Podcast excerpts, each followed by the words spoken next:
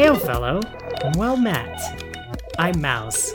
This is a podcast about characters at play and the players who create them. This week's guest is Whitney Reynolds, a podcaster and Twitter raconteur and man about town. Hey, Whitney. Hello. Thank you for being on the podcast. I'm so happy. I'm so happy to do this. I've been so excited to do it since you since you first uh, said that you were doing it. So, tell me about your character. Well, I have been I've been playing tabletop role playing games for I don't know probably about over 20 years, but I got out of playing D and D for a long time. The last time I played D and D um, was probably when I was 16, back in when it was still you know second edition AD and D. So I got out of it for a while, but then um, you know the the Adventure Zone brought many of us back in, and we play in a game together.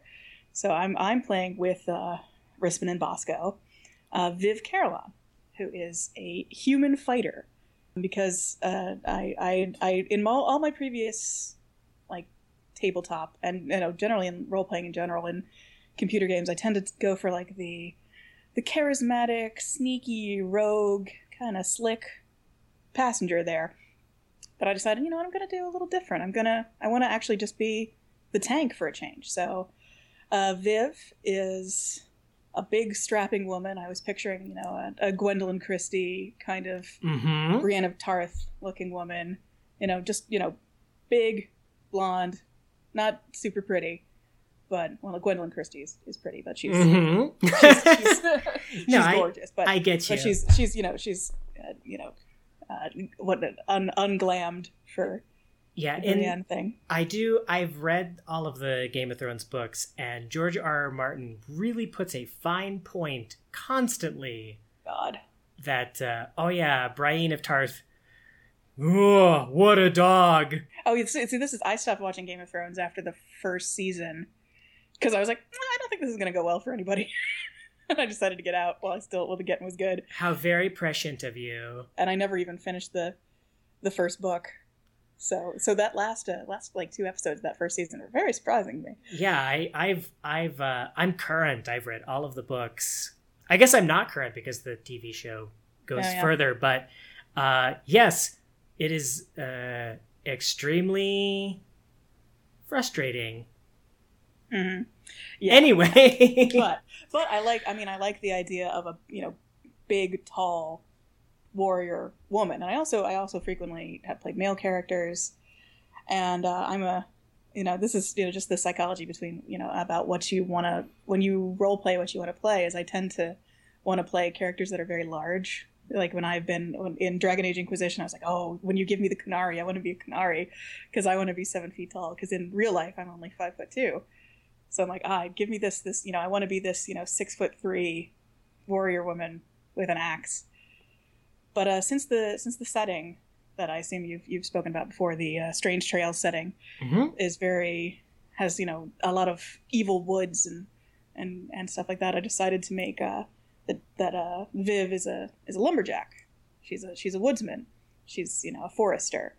So uh, you know, she's very you know wearing like a um, you know I'm picturing wearing you know like a you know plaid flannel and uh, which somehow has an AC of 16. but yeah, in this setting, like, like the the, the kind of lifestyle where, like, yeah, you, you you live in the forest and you cut down trees. It's it's a it's a it's a pretty badass profession Mhm. because the trees are alive and they try to kill you. they try to kill you, and all the creatures are are, are really angry. And since I was uh, I was called into the to this game kind of late because uh, somebody had uh, who had originally been tapped to be in it was not able to do it, and I, I had been interested. So our DM said, "Oh, hey, yeah, yeah if you want to join, join up." So I didn't really have time to write up a long character history, and uh, I continue to have not written up a long character history. So just about everything about Viv has sort of come up on the fly, like as playing, as as we've been playing it. I've sort of come up with things, and the main thing about Viv, the, the, the, the her her you know, explain her in going between one floor and another on an elevator, is that she's uh, a lumberjack mom, because she's uh, she's out working in the woods, and she's just doing it to send home to her family because she has a, a wife and uh, two small children in one of the uh, the large cities uh, in in Port Fortune that she sends all of her all of her goods home to because she just wants to be taking care of her her family, and so that's she's she's a big warrior gay mom. and um, yeah, she's also a mom to the party as well. Yeah, that's been a fun thing that has developed as as we kept playing. Because there's always there's always you know the first couple of sessions when you're in a new role playing group, everybody's kind of feeling each other out, and usually, you know, the characters, you know, it's it's they're not unless you've talked about beforehand, they don't know each other. So when I started when I started playing Viv, it was sort of you know a little standoffish. I, I remember the first my, my first you know specific role playing move moves. You know, we all started out at the tavern, and I was like, ah, I will have I will have two glasses of rosé. Because I believe I asked the bartender, I was like, "Ah, give me, give me two glasses of your of your best." And he, you know, poured glasses of rosé because I was having one for me and then one for my my lady, whose name I have not settled on. I think I've said it a couple times, but I think it's it, it's probably been something different every time. A, a moment I I remember role playing with you with with my character is is mm-hmm. a fairly traumatic time. It's like my my character Rispin wears a she covers her her hair. She wears a headscarf typically, and there was a a, a point of the campaign where that was removed from her, and we, we were all nude. We were all just naked as jaybirds, and Viv noticed that that uh, Rispin was very agitated by this, and and like one of the first things she did was was to fashion a a makeshift headscarf out of a out of a pillowcase for her, and like that was the beginning beginning of their uh, kind of deepened relationship with each other. Yeah, and that was a really important moment for me to. I think you know that was in our you know first or second uh, session where I was like, okay, yeah, now I'm kind of I'm kind of getting that she wants to you know she wants to she's going to take care of all these knuckleheads who have surrounded her.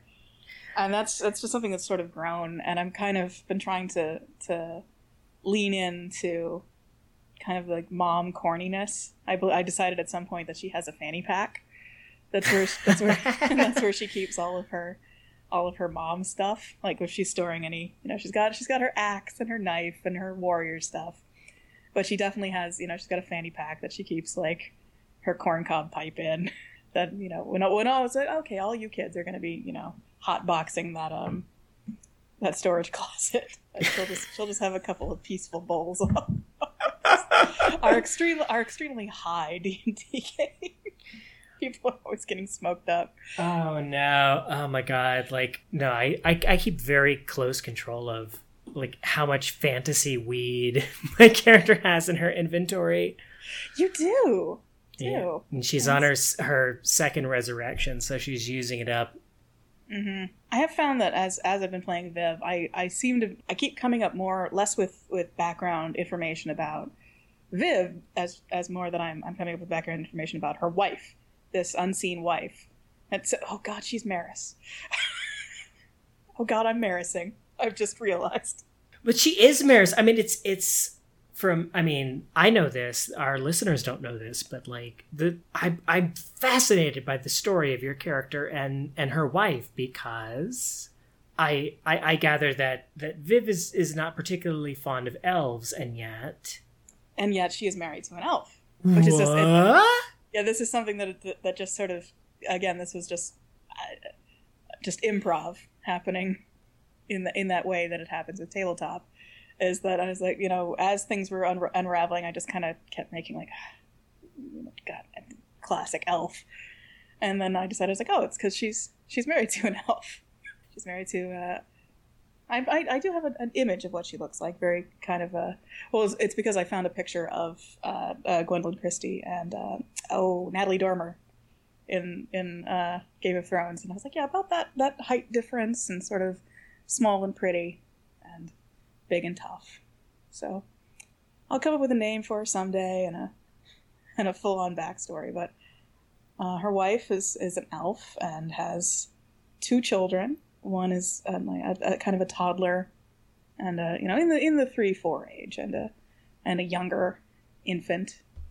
She's she's uh, her wife has, has uh, lived a lived an exciting life. I, I've been kind of thinking of her as sort of sort of like in the Mass Effect games there are uh, the the uh, the Asari who are the oh they're the monogendered all sexy blue female race and that's you know problematic in its own extent but they have an interesting since they live you know a thousand years they're basically space space elves but they have like a a lifespan. Where it's like oh your first 300 years you'll go and be wild and you'll have your time uh, in a mercenary group or being an exotic dancer or whatever and then you'll go into a you know sort of a, a you know matron phase and then a crone phase that so I've been imagining that you know Viv's wife says like, yeah she had a she had a wild you know first you know 200 years of her life. Now she's settling in I have a mortgage now. I feel like I'm in my crone phase.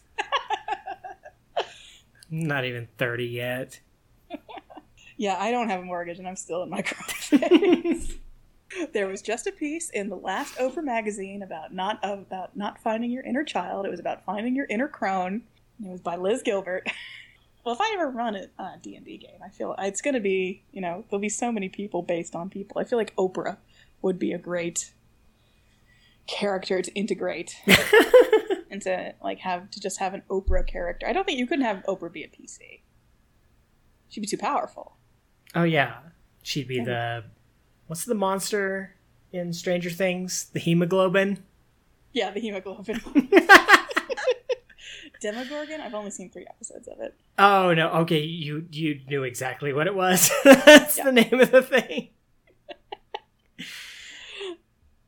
Demogorgon, Demogorgon, yeah.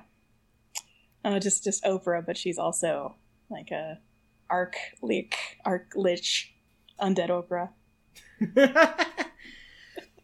it's funny you mentioned like yeah, like if I ever run a role playing campaign because I feel like everyone in my life like wants to play D and D. No one wants to GM D and D it's hard. It's a lot of work. It's hard. It's a lot of work, and it's expensive. My partner Chris, like she runs a like a GURP uh, GURPS campaign, and uh, she's looking into Burning Wheel. A lot of this stuff is open source for Dungeons mm-hmm. and Dragons.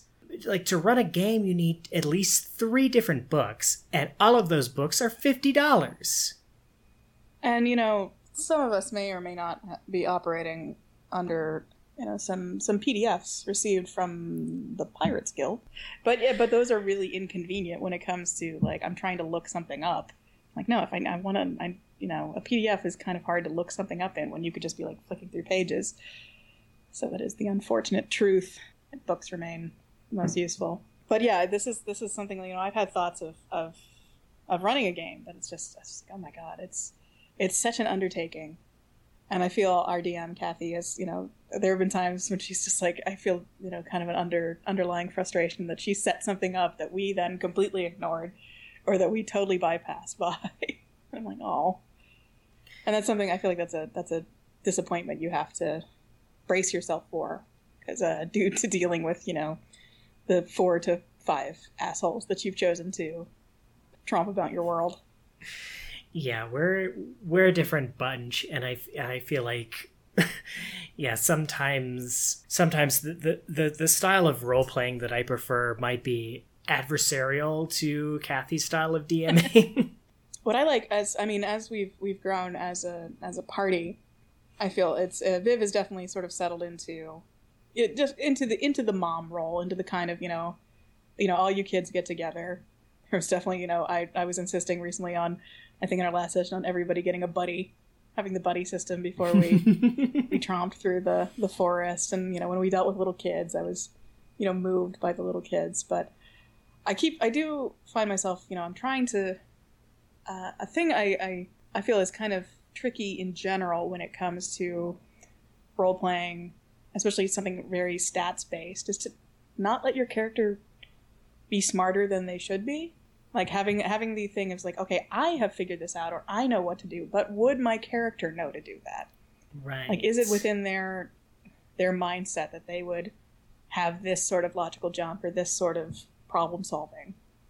Like how i like i know how i would deal with this but how would viv deal with this? I'm not i'm not fully perfect on that yet. Like there are things i'm like mm.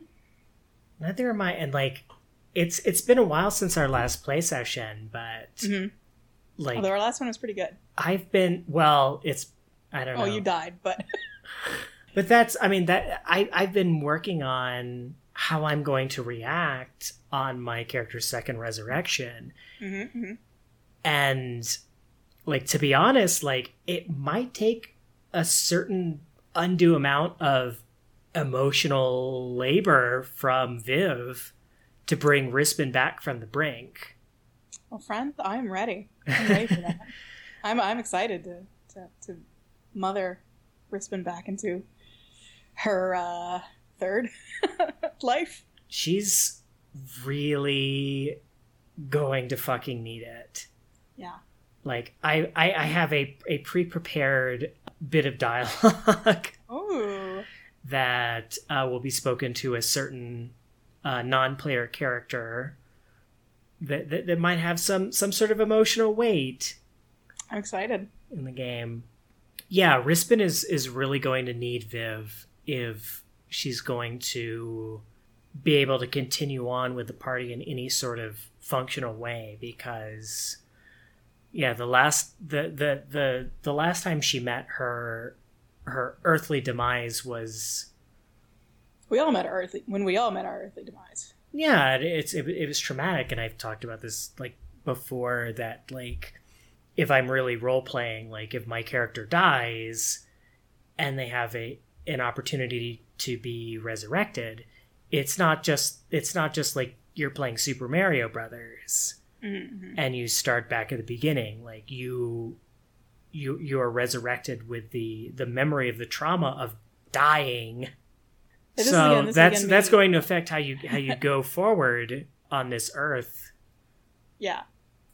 and yeah with every resurrection you you may gain certain stats but i think as a character you're going to lose a part of your your humanity every time you you die and are resurrected Yeah, and and Kathy set up, you know, gameplay kind of things for that. There, there's stat loss and things change, but there's also you have to actually play that out as well.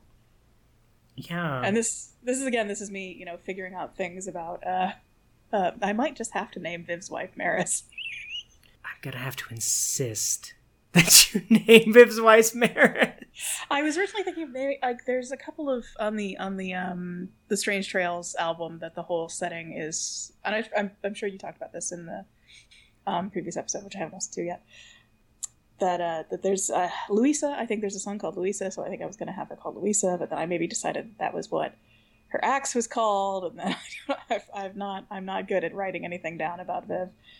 Uh, but yeah, I think her wife is now going to have to be an elf named Maris but I, I I had decided that you know she's an elf. She's you know a couple hundred years old. She's, she's died a few times. maybe just um, throw an apostrophe in there so it's like Maurice, Maurice, maurice Ma- Maurice. Some people call me Maurice. Yeah, yeah. I think okay. Yeah, she's gonna be she's gonna be Maurice, Maurice, who we'll never see or meet, and our children who we'll also never see or meet. I, I mean, I had I had the I had the thought is like maybe I should just like secretly tell Kathy that Viv does not actually have a wife or family, and she's just been making all of this up. But that just seems dumb. nah, I, no, I, I, I love the idea of the, the, the, the secret wife who we'll never see. The the you know it's you know somebody somebody to come home to. It's something somebody to you know if you die to to resurrect for.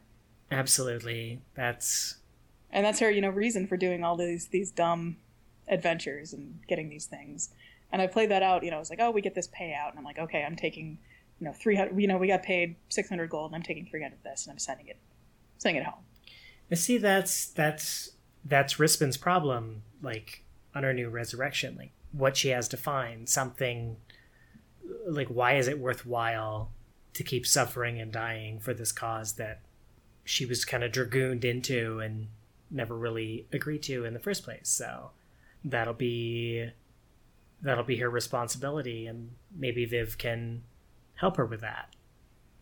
yeah i think so i think I, I you know viv is of all the people in in the party who need momming and are and are receptive to i would say that probably everyone in the party needs a good mom but but uh Rispin is the most receptive to it. I think. We've also had since uh, a late joiner was Bangus, our dragonborn barbarian friend. Jesus, Bangus. We love Bangus, and I hope you get. I hope you get. I hope David will come on to talk about Bangus because he will be on. I, I love Bangus, and then he can do. Uh, yeah, this is this is also you know tricky because I really enjoy the concept of character voices, but you know it's when you're playing, you know, a human woman who is just bigger than you. I haven't I haven't you know really found a way to get super creative with a, a voice that's I kind of I kind of get a little gruffer, but I'm not I'm you know I haven't really settled into it. But you know Bangus is he's, he's you know he's got a big dramatic you know dragon voice and when when David first did it, it was like we were just like are you sure can, can you commit to this? Are you going to keep doing this? He was like yes I can.